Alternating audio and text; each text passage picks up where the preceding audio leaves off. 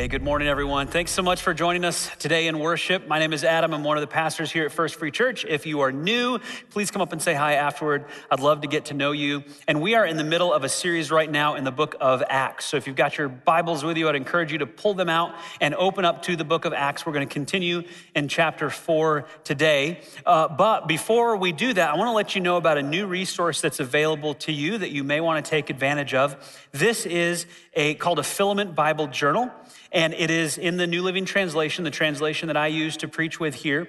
And this is a Bible that has the scripture on one side of the page and is open for notes on the other side of the page. So it is a really cool resource. I would have promoted this at the beginning of the series, except it wasn't released yet. So this just came out. You can get these now. They're $6 each. And we actually have a bunch of them in our library out these doors if you would like to pick one up easily, or you can get them online. But if you want, they're available here. For six bucks, you can get this and follow along with us. We have a lot of acts left to go through. So if this would be helpful for you as we work through the book together, I would encourage you to pick this up. And this is something that you'll hold on to for years to come come. It'll have all of your notes from the Acts series in it. So that's available for you if you want it. Now, to get us started today, a lot of times I like to start off with some kind of a story or an illustration. And this week I learned about a really interesting case in Michigan, small town Michigan. There were two people, Jerry and Marge Selbee. And Jerry and Marge were high school sweethearts. They got married. They started a convenience store together. They ran that for many, many years until one day they were both in their 60s and they decided, hey, we need to retire and just take it easy. And we've earned enough money. We don't need any more. We're just going to kind of relax and enjoy this retired life with our friends and our family. And that's what they did. Now, Jerry had always been really good with numbers. And so he was the one that handled the books in the store and made sure everything was good accounting wise. And one day, after he and Marge retired, he was walking through a store and he happened to notice a brochure for a new game from the Michigan Lottery.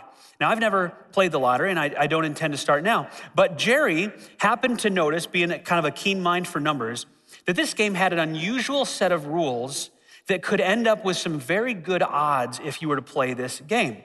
He did some quick and dirty math and he discovered that under certain conditions, if you bought these lottery tickets, you actually had a better chance of winning than losing if you bought enough of them. He figured that if you bought $1,100 worth of lottery tickets, that your payout would likely be $1,900. And that's a pretty good return. So, uh, unlike a game where it's normal for you to lose and exceptional for you to win, under certain, certain circumstances, Jerry figured out that with this game, it was more likely for you to win than lose if you bought enough tickets at the right time. And the way it worked was there was what was called a roll down. So at a certain point, if, the, if a winner was not determined at a certain round in this game, then at the next round, all of the big prizes rolled down to a lower tier of winners, which meant your odds of winning those prizes increased dramatically, but you could still go buy tickets. So Jerry kept this information to himself because he wasn't 100% sure if it would work yet. And he took $3,600 without telling his wife. Good idea, right? This is not an illustration of like, do as I say. This is just an illustration. True story though. Jerry takes $3,600 and he buys lottery tickets after the roll down is announced. And he comes away with $6,300. Pretty good return on your investment. So he decides to do it again, only this time with $8,000. Still hasn't told his wife. Marge is completely in the dark. Jerry takes $8,000 and buys lottery tickets after the roll down and walks away with almost $16,000. And at this point, he figures, well, I better tell Marge. So he lets her know, and I don't know what her initial reaction was, if there was any kind of like a, why did you do this without telling me? But the end result was her saying, I'm all in. They had found something really unique and really special. It was completely legal. There was nothing bad about this. It was in the rules of the game. It was just a, a, feature, or you might say a bug, of the game that Jerry had discovered. And so he and Marge started playing this roll down game and making money. Well, as you can imagine, it was such a neat thing to them that they had discovered that they couldn't keep it to themselves. And so they told their family, and they told their friends, and they told their business associates. And they actually ended up creating a corporation so that all these people could pool their money, they could play the lottery, and then they would split the winnings based on how much they put in. They created quite a little enterprise for themselves. And they let, they let all kinds of people in. They had farmers, they had accountants, they had bank managers, they had politicians, they had police officers. They had all kinds of people participating in this corporation that would go play the Michigan lottery. And they made a lot of money. The next time they played, after they had told everybody about it, they, they had $515,000 to invest in the lottery. And so they put it all on lottery tickets. I mean, everybody had pooled all of their spare money to make this happen. They bought over half a million dollars worth of lottery tickets. And do you know what happened? They won $853,000. It paid off. Some of you thought it was going to go south, but it didn't. It worked. And eventually, they told enough people that the Michigan lottery found out and they canceled the game. Isn't that sad? But then someone in their club, because they had told so many people, they just couldn't keep this to themselves. They told so many people, someone discovered that there was a similar game in Massachusetts. So they fired up the corporation again, and four times a year, Jerry and Marge would take a road trip to Massachusetts where they would buy millions of dollars of lottery tickets a year, and they always won. And after doing this for almost a decade, they ended up making several million dollars for not only them, but for all the people that participated in this with them because they just couldn't keep it to themselves. And that's the thing with something that's so amazing that could change your life, it could transform your life. And I'm not trying to prop money up as this amazing thing, it's just an illustration. But you think about it, for Jerry and Marge, they went from being comfortable retirees to incredibly wealthy retirees, putting all of their grandkids through college, helping all of their children pay off their houses, do, doing all this stuff. And the people they helped did the same kind of thing. When you uncover something so life changing and so transforming for you, it's really hard to keep it to yourselves.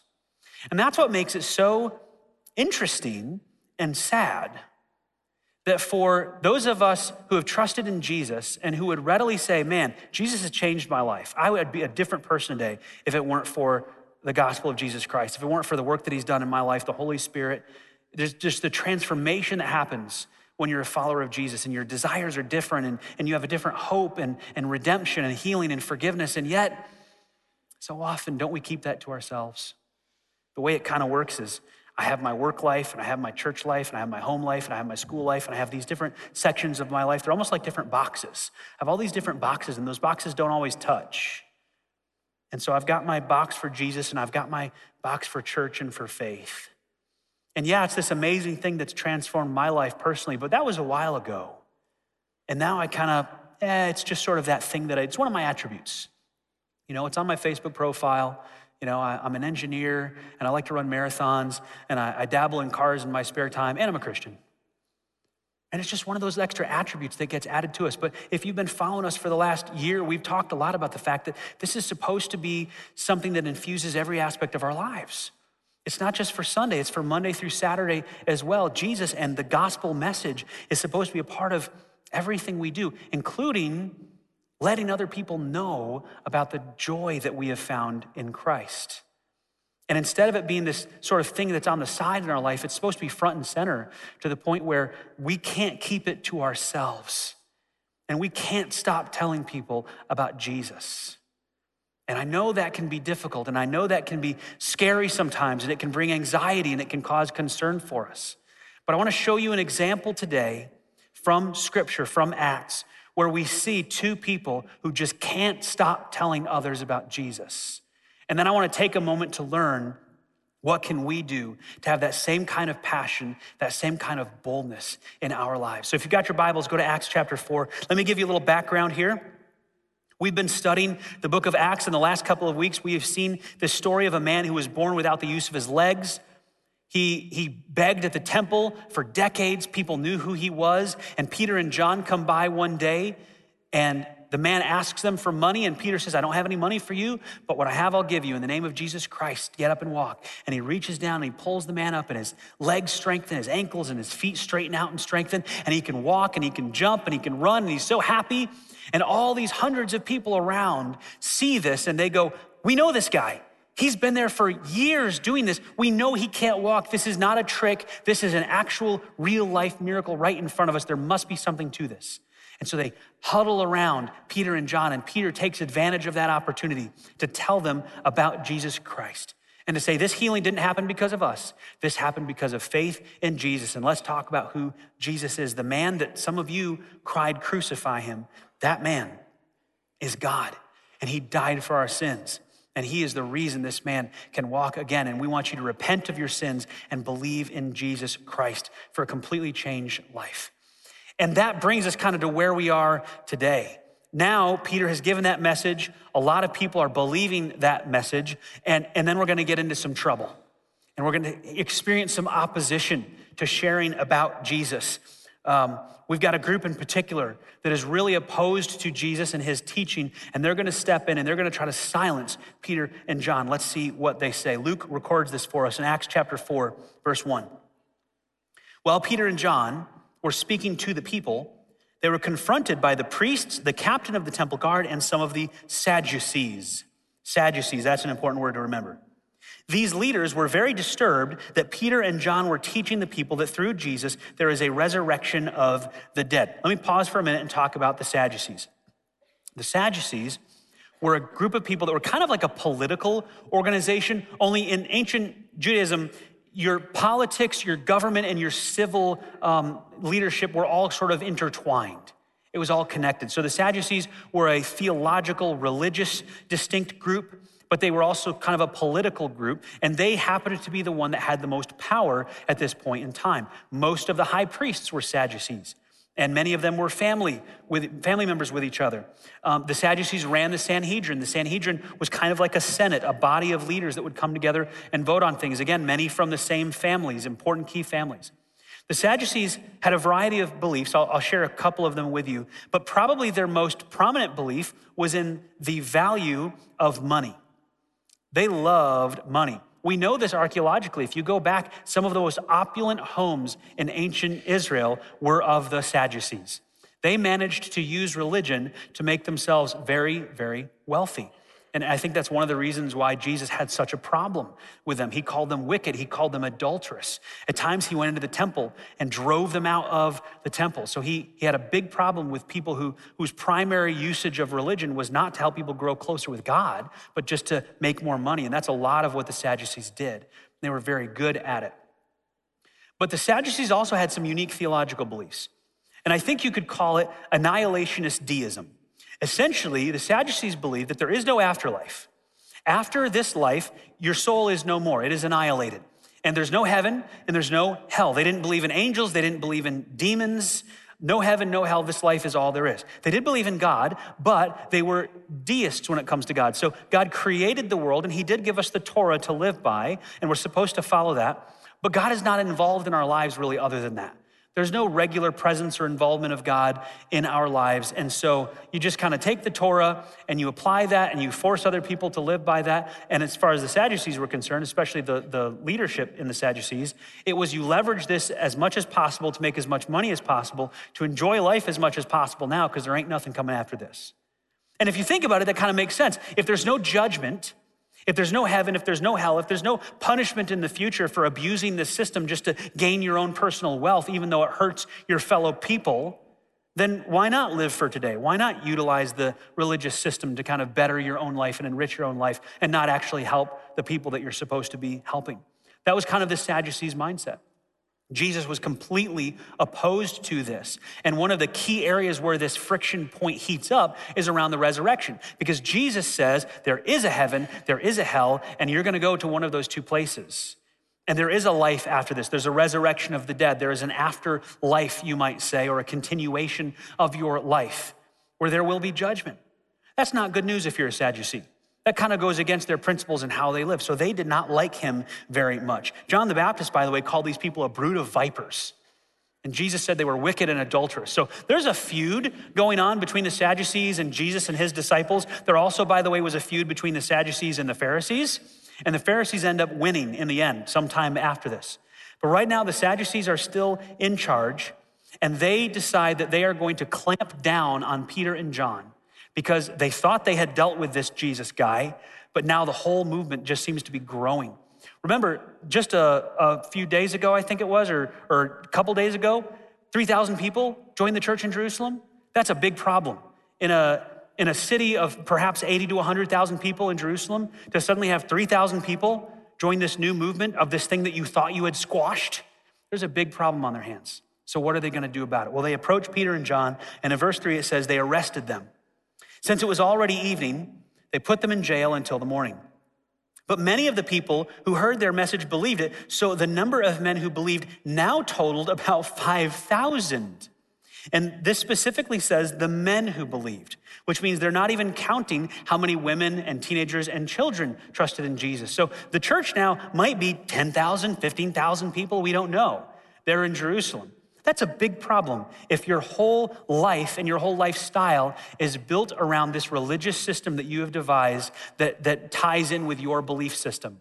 And now Jesus' followers are teaching against that. You can see why they're so against this. So the next day, verse 5, the council of all the rulers and elders and teachers of religious law met in Jerusalem. Annas the high priest was there along with Caiaphas, John, Alexander, and other relatives of the high priest. Other relatives of the high priest were there as a part of this council, this tribunal. It's a family affair, it's a family business, a little mafia like here.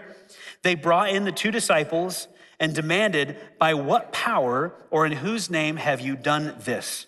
In other words, who do you think you are? Who do you think you are doing this, causing this commotion?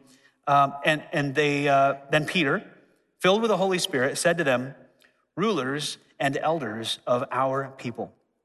Are we being questioned today because we've done a good deed for a crippled man? Do you want to know how he was healed? Let me clearly state to all of you and to all the people of Israel that he was healed by the powerful name of Jesus Christ, the Nazarene, the man you crucified, but whom God raised from the dead. You'll notice, if you've been paying attention the last couple of weeks, that that has been kind of a theme Peter kind of throwing it back at them and saying, This is the very man that you crucified not that long ago. And now it is his resurrection and his power and faith in him that is leading to all of this change that you are seeing. He goes on, verse 11 For Jesus is the one referred to in the scriptures, where it says, The stone that you builders rejected has now become the cornerstone. There is salvation in no one else. God has given no other name under heaven by which we must be saved. The members of the council were amazed when they saw the boldness of Peter and John. People don't usually speak to the Sanhedrin and the high priest and the Sadducees this way. These are powerful people, but Peter and John are boldness. And they could see that they were ordinary men with no special training in the scriptures. They also recognized them as men who had been with Jesus. But since they could see the man who had been healed standing right there among them, there was nothing the council could say. So they ordered Peter and John out of the council chamber and conferred among themselves. What should we do with these men? They asked each other. We can't deny that they have performed a miraculous sign, and everybody in Jerusalem knows about it. So they already have this sense that what happened there at the temple has spread all over the place, and people know about the healing of this guy, and they're very, very concerned. What can we do about it though? Because they've walked by him every day too. They've walked by, and I don't know if they've dropped some coins in his cup or if they've done anything to help him at all or didn't even give him the time of day, but they all know, as temple leaders who walk through here every single day, they know this man could not use his legs for decades. And now this is a genuine miracle. And I would think if I were in their shoes, I'd be like, maybe there's something to this. You know, if I know there's a miracle right in front of me, maybe there is something to this. But instead, they say, to keep them from spreading their propaganda any further, we must warn them not to speak to anyone in Jesus' name again. So we're going to ignore the fact that we just saw a genuine bona fide miracle that everybody's talking about. All we care about is let's keep them from talking about Jesus anymore. So they called the apostles back in and commanded them never again to speak or teach in the name of Jesus. But Peter and John replied, Do you think God wants us to obey you rather than him, we cannot stop telling about everything we have seen and heard. The council then threatened them further, probably with physical harm, but they finally let them go because they didn't know how to punish them without starting a riot. For everyone was praising God for this miraculous sign, everyone except for the Sadducees, the healing of a man who had been lame for more than 40 years. That's chapter four. And if I were to pick two key verses out of chapter four, it would be 19 and 20. Let me give you those again. Peter and John replied, Do you think God wants us to obey you rather than him? We cannot stop telling about everything we have seen and heard. You know, that's how a lot of people feel after they experience the freedom that comes from trusting in Jesus for the first time. And maybe you did as well, especially if you came to Jesus later in life and experienced that fresh excitement of, of just the difference that he makes and the, the hope that you have and the different priorities that you have, the desires that change. It's not like life instantly becomes perfect, but it definitely becomes better. And it can keep getting better over time as you surrender more of your life to His work and His will, and the Holy Spirit works in your life. And we have that excitement and that passion and that energy. And that's why so often what I see is people who are more recently uh, people who have trusted in Jesus, those are the ones that tend to have the most excitement and boldness and energy to tell other people about Him. And they don't always get it 100% right, and their theology isn't always perfect yet, but they're out there telling people, because man, this Jesus guy, he is great, and he's changed my life. I want other people to know it. I want them to experience it, and then something happens over time. It's kind of ironic, actually, because we learn more and more, and yet we become more and more hesitant to talk about Jesus with people who don't know him we know more and we learn more, and then we become more anxious and scared because we don't feel like we know enough sometimes, or we're, we're, concerned it'll be awkward. We have some kind of anxiety, and so we don't share our faith with Jesus as much as we used to anymore. Isn't that the truth? We see it over and over again. It's, it's a, a feature in my life as well. It's a constant struggle of, man, it was exciting, and then it sort of wanes over time. It becomes just another aspect of my life. Yeah, I'm a Christian. Yeah, I believed in the gospel that one time. Yeah, I still go to church, I'm still involved in that, but does he make enough of a difference in my life that I can't stop telling people about him? Like Peter and John? Even if you threaten me with, with physical injury, even if you tell me to never speak of Jesus again, I'm sorry, I'm gonna obey God and not people. I'm gonna obey God and not my feelings. I'm gonna obey, obey God and not fear. I have to keep telling people about Jesus. That was how Peter and John lived. And I want to help us get back there. I want us to get back to that point where we have that fresh excitement in what Jesus does in our life to the point where we can't keep it inside, to the point where there aren't separate boxes for work and church and school and life that don't touch each other, to the point where Jesus is a part of everything that we do. And we're always looking for those opportunities to let people know hey, he has made such a difference in my life. Let me tell you what he's done for me. I want us to be like Peter and John, we just can't stop telling people about Jesus. So the question then is how do we do that? What I want to do today in the time we have left is give you six things that you can do to get back there if you haven't been there for a while. So admittedly this is, you know, for a subset of you. This is for people that have trusted in Jesus and maybe you haven't and there'll be lots here for you as well, but primarily this is for people that have trusted for trusted in Jesus and maybe at one time were passionate about sharing their faith and for a while now you have recognized and maybe even there's been some conviction on you of, boy, I really have not shared my faith with someone in a long time.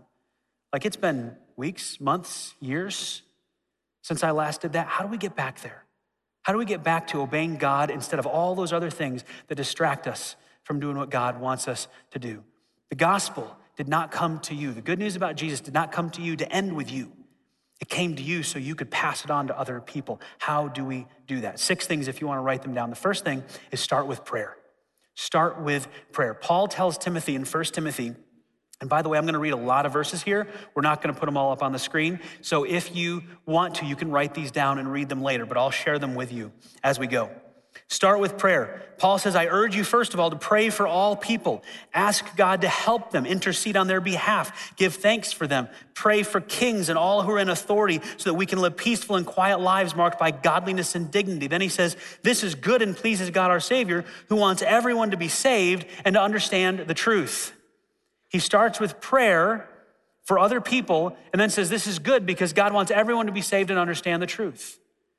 The idea here is that we are praying for other people who may not be people we even care for. He says, kings and those in authority. How often do you really love the people that are in authority over you? You know, or are you more likely to go, I don't like the way they do that. I don't like the way they do that. I saw that, that video, that looked terrible.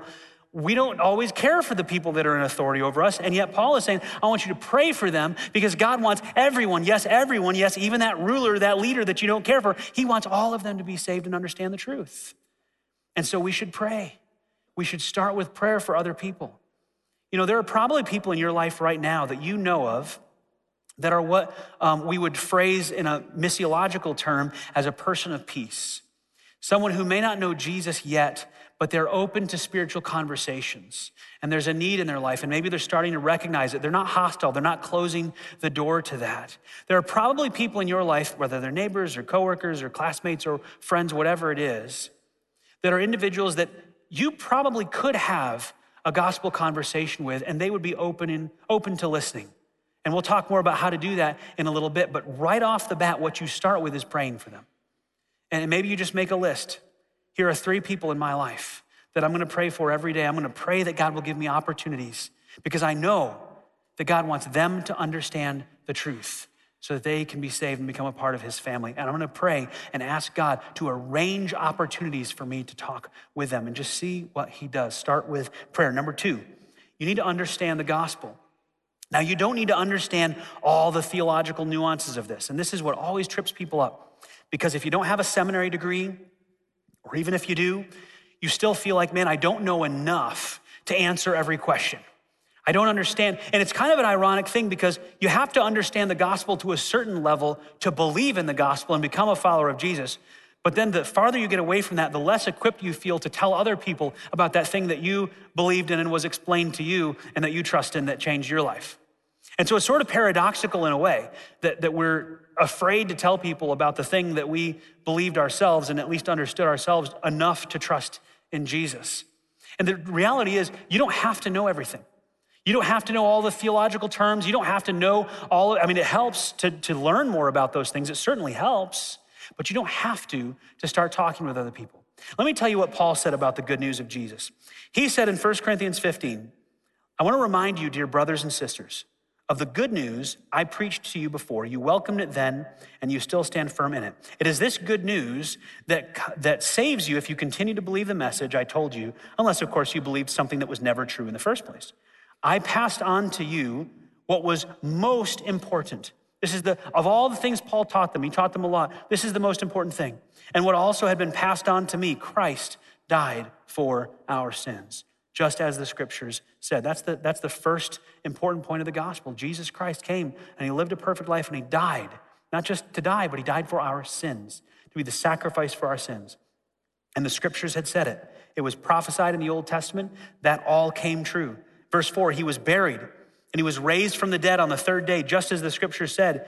Then he was seen by Peter and then by the 12. And after that, he was seen by more than 500 of his followers at one time, most of whom are still alive. See, Paul is making the point that this is verifiable. Jesus lived and he died for our sins and he rose again from the dead. And there are still hundreds of people alive at this point that you can go talk to and they will say, Yeah, I saw him. And yes, he really did die. And yep, I saw him afterward too. And it's amazing. And so it was verifiable. Paul is saying this is the core of what we believe. Yeah, there's a lot of other teaching that we can really dig into and that's fun to dive into. But let's keep the main thing the main thing. I passed on to you what was most important. It goes back to our discussion of the buckets of belief and the undivided mindset. That that dogma, that core of what we believe, the gospel message, that's the most important thing. And at its core, it's a relatively simple message.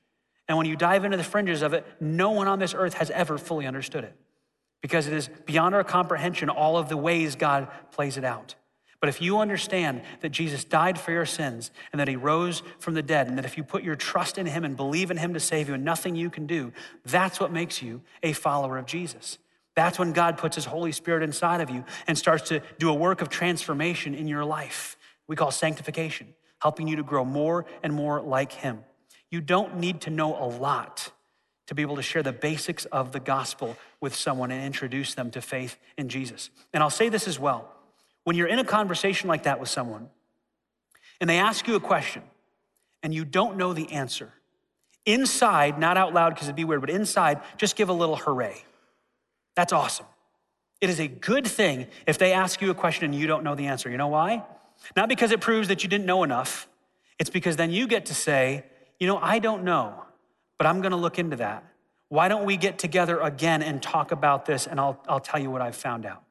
That is the best way that, that that can turn out of let's keep this conversation going. If they ask you a question and stump you, that's not a cause for fear or panic. That's a cause for celebration because it means there is a really good reason for us to make sure we get back together again and keep talking about this. So don't feel like you have to know it all, but do understand the basics of the gospel. Number three, listen well. Listen well. You know, I think one of the most damaging things that has happened for sharing our faith in the last few decades has been what I call the elevator pitch gospel method. And that is the idea that you go to several weeks of training and you memorize some kind of script and that script has you sharing the gospel in two or five or 10 minute increments or something like that. And that now to you is what sharing your faith looks like. It's this method that you have learned. And, and maybe not everyone has gone through that. I've been through many of them. And some good comes out of those. Don't get me wrong. There are people that have trusted Jesus because of those. But the byproduct of that has often been that we forget about the relational aspect of sharing our faith and we focus more on the quick pitch, the quick sale of evangelism. And we get this idea that, well, what I really need to do is try to get them to a gospel conversation as quickly as possible and then close the deal. What's it gonna take for you to give your life to Jesus today? What's it gonna take for you to go ahead and say that prayer with me today? And that mindset around evangelism, I think, in many ways has hurt us and, and, and many people who, who don't naturally do that well to, to misunderstand that that's not all what sharing the gospel is about. A lot of times, it's about living a certain way so that people can see the way you live, so that you can have conversations with them about why you live differently than everybody else. That's a lot of what it is. And a big part of that comes down to listening well. A lot of people who get really into evangelism, they're very good at talking. They're very good, and I'm, I'm that way. I'm very good at, at speaking, at talking, you know? And I can talk about all the gospel stuff and the theological stuff. But at the end of the day, that's not what the person sitting on the other side of the table really cares about. They need to know that you care about them as a person. There's a great book called Share Jesus Without Fear by a guy named William Fay. If you want to look this up, it's my favorite book on evangelism. It's very accessible. It's not like my favorite deep book on evangelism, but Share Jesus Without Fear is a great introduction to evangelism.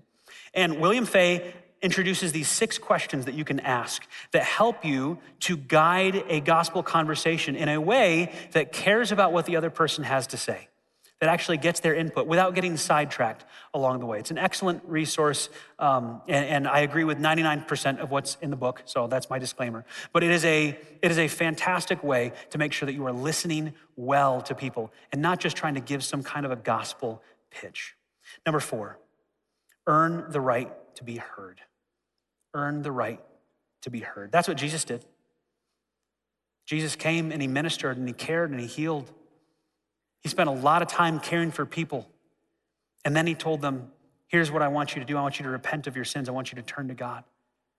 But he first cared for the people. He healed the sick, he healed the lame, he healed the blind. He took care of people. He showed compassion to them that many of them had never experienced that way before. And through that, he earned the right to be heard. That's what Peter and John did. When they cared for this man who was at the temple steps, who was sitting there for years begging and they showed him compassion and care. They didn't just heal him, they wanted to have a relationship with him. They said, Hey, look at us. We want to talk with you. We don't want to just kind of pass you on by. We want to engage with you. And then they facilitate this healing and they earned the right for hundreds of people to listen to what they had to say. Now, you may not speak to hundreds of people, and that's fine. You may just speak to one, but it's a good idea to earn the right to communicate to them a message that could change their life.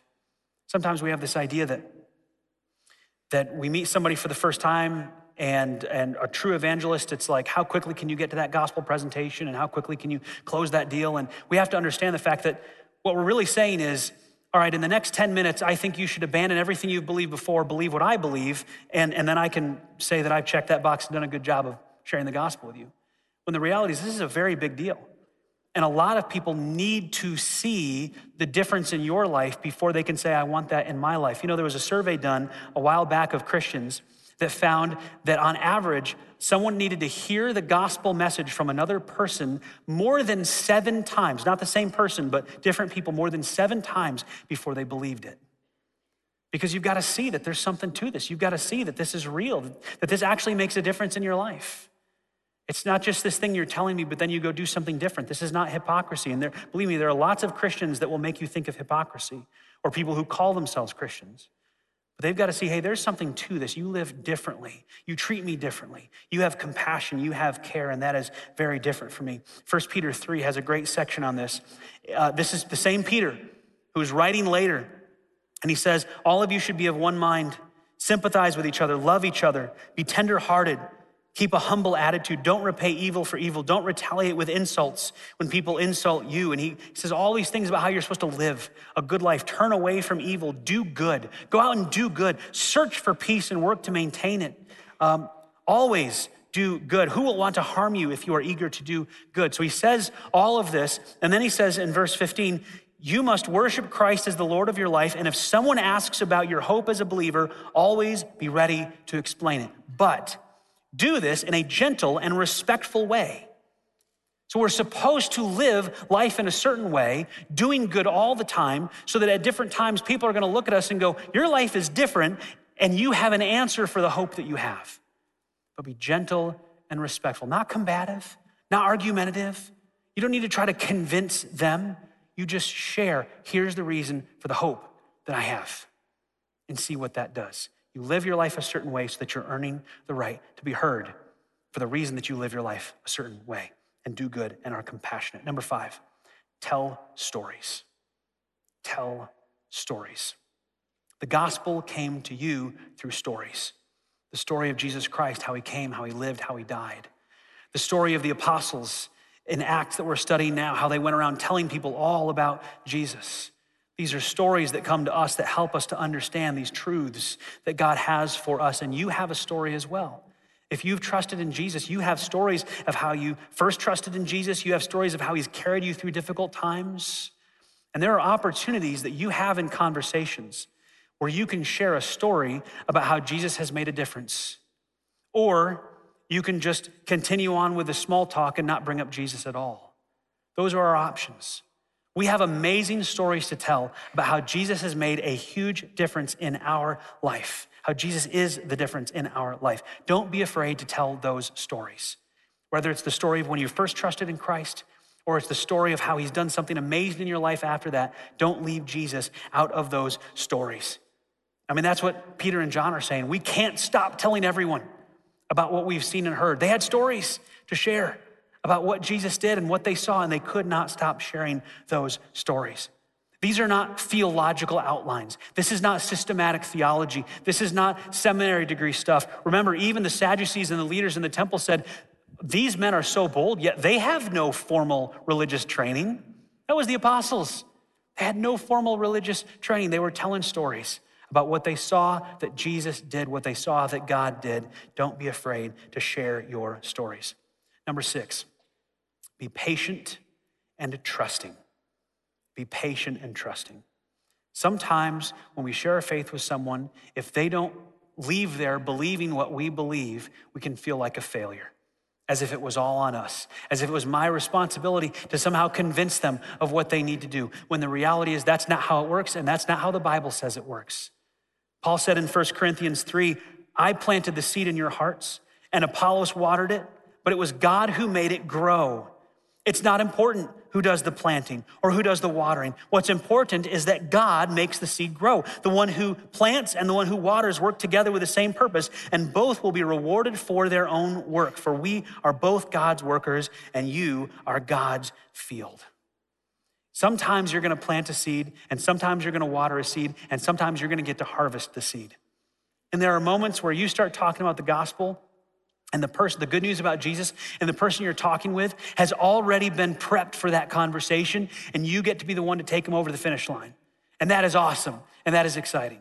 But there are other times where you're just the one planting the seed in lots of different ways. Maybe it's by living differently. Maybe it's by helping people, being compassionate, doing good for others, and just planting seeds, sharing about the hope that you have. Maybe you have the opportunity to take them all the way through through a relationship, or maybe the Holy Spirit passes them off to someone else. But our job is not to worry about getting to do every aspect of that timeline. It's God that makes it grow. Our job is to be faithful in sharing and planting seeds and watering. That's what we get to do. So be patient and be trusting. Trust God with the outcome. And don't think that it's all on you to make it happen. You know, Jesus, when he sent out his disciples, he told them there would be people who would reject them. In Luke chapter 10, he sends out his disciples in pairs, 72 of them, and he says, Hey, by the way, you're gonna go to some places where they're gonna flat out reject you. And when they reject you, here's what I want you to do try to convince them. No. Here's what I want you to do stay there until they believe. Because if you just give it enough time, they'll, be- no. He says, I want you to go out in the streets, shake the dust off your feet, and say, We leave you to your fate.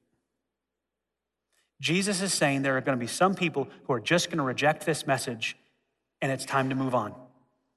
That's why, in, in, a missiological phrase, we use the term the person of peace. You're looking for someone who is a person of peace toward the good news about Jesus. They're, they're ready to hear. And if they're not ready to hear, love you, happy to talk more in the future. But if you're just completely opposed to it, that is not on me to convince you. Don't take that burden on yourself. Jesus says that is not your burden, disciples. When they reject your message, they're not rejecting you, they're rejecting me, Jesus Christ. And so you need to move on and go find someone who will listen, who will hear. Be patient and be trusting. There was a magician who, a while ago, and I've, shared this before, but it's been a few years, so this may still be fresh. There's a magician named Penn who's a avowed atheist, and speaks against God and, and has his you know, views for that, reasons for that. But he had a really interesting conversation um, that I got to watch where he talked about if he were a Christian. He encountered a, a, man, an elderly gentleman who was a strong believer and was super kind to him and just really gracious, you know, kind of earned the right to be heard. And afterward, it really made him think. And he said, You know what? Man, if, if what these Christians say is true, and if they believe it's true, they should be telling everybody about this. I mean, they should, they should be sharing this all over the place. Why would they keep it to themselves? If they really believe that faith in Jesus Christ is going to help you have eternity with God and save you from your sin and keep you from going to hell, a terrible place for eternity, if they really believe that, why isn't every one of them out there telling more people about it? This atheist makes a very good point. We shouldn't be keeping it to ourselves. It needs to make a difference in our lives, it needs to show, and then we show others how it can make a difference in their lives and we're patient and we trust in God with the outcome. What I want to invite you to do right now, if you would, is to just bow your head and close your eyes for a minute. Not to pray just yet, but to think, to give it some thought. Who would I put on that list? Do I have one, two, three people that, that are like a person of peace in my life? Someone that may be ready to have that conversation or at least talk about hope, talk about why my life is different, my perspective is different. Not that it's perfect, but it sure is different than what it was before Jesus. And commit to praying for those people this week. God, would you give me opportunities? Would you give me opportunities to share with them? And help me to have the boldness in the moment to recognize it and to actually do it. Jesus, you have given us so much. You have given us new life in you. You have given us a way to be forgiven from our sin you have given us the opportunity to have a hope of a future and a home with you, and we don't deserve any of it, Lord. It's kind of like we've found the ultimate winning lottery game, and we don't want to keep it to ourselves. God, would you turn us into a people who, who couldn't stop telling others about what you've done, just like Peter and like John, Lord? Give us that fresh excitement, God. I pray that, that every single one of us will make that commitment this week, this month, the rest of this year, God that we would tell others about you and, and not be afraid to do so, even if we don't always have the answers, Lord. We pray this in your Son's name. Amen. Well, we have the opportunity now to take the Lord's Supper together. And I want to give you the chance to prepare your hearts for that. I also want to prepare you for how we do that here in case you're new and I see some new faces. How do we practice communion at First Free Church? Well, our servers are going to come forward and they're going to pass through the rows, these trays, and there's a stack of cups, two cups. The bottom cup is the bread, the top cup is the juice. And so you take a stack of cups, separate those two, and those are your elements for communion. If you need a gluten free wafer, it's available in the middle of the tray. If you're at home right now, you may want to pause this video and you can gather the elements for yourself something to represent the body maybe bread or a cracker, something to represent the juice, some kind of um, liquid juice, water. The elements themselves are not what's important. What's important is what they represent, which is what Jesus did for us. We do this on a regular basis because Jesus commanded us to. He said, do this in remembrance of me. We're supposed to do this because otherwise we forget about the sacrifice that Jesus made for us. And so that's what we're doing right now is remembering that sacrifice that Jesus made. And just to tie into our message today, let's not keep that to ourselves. This is a time of somber remembrance because we remember the death of our Savior, which is a very serious thing and the, and the, pain that he went through. But it's also a time of celebration because we all know he rose from the dead. He is living today. We serve a risen Savior. And so he represents us before God the Father today. And he looks down on us right now. And his Holy Spirit is in our hearts right now. And as we do this, it's a, a way of connecting with him and saying, I remember Jesus. I remember what you did for me. And I'm not going to keep that to myself. As we pass out these elements, this is a time to pray, a time to confess, a time to prepare your heart for communion.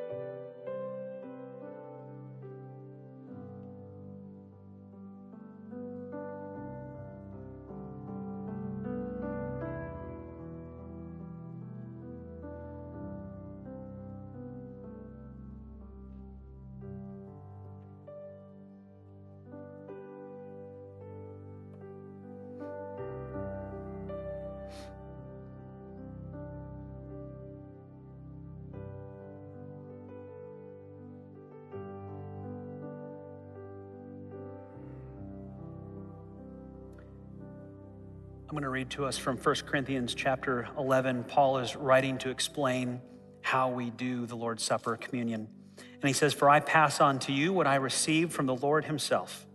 On the night when he was betrayed, the Lord Jesus took some bread and gave thanks to God for it. Then he broke it in pieces and said, This is my body, which is given for you. Do this in remembrance of me.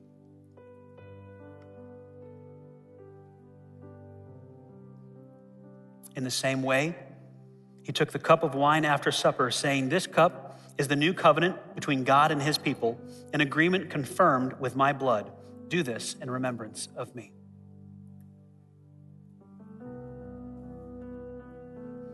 Heavenly Father, we thank you for sending your Son to die for us on the cross, to take away our sin, to give us his righteousness, so that we can be made right with you and part of your family and have eternity with you in front of us to look forward to. God, I pray that you would help us to live that out this week. Let it not just be a Sunday thing for us that we remember today, but I pray that tomorrow our life looks different because of what you have done for us. And I pray that others will see it and that we will spread your good news because of what you have given us, Lord. You've given us life, you've given us love, you've done all of this for us. We thank you, we praise you. In Jesus' name.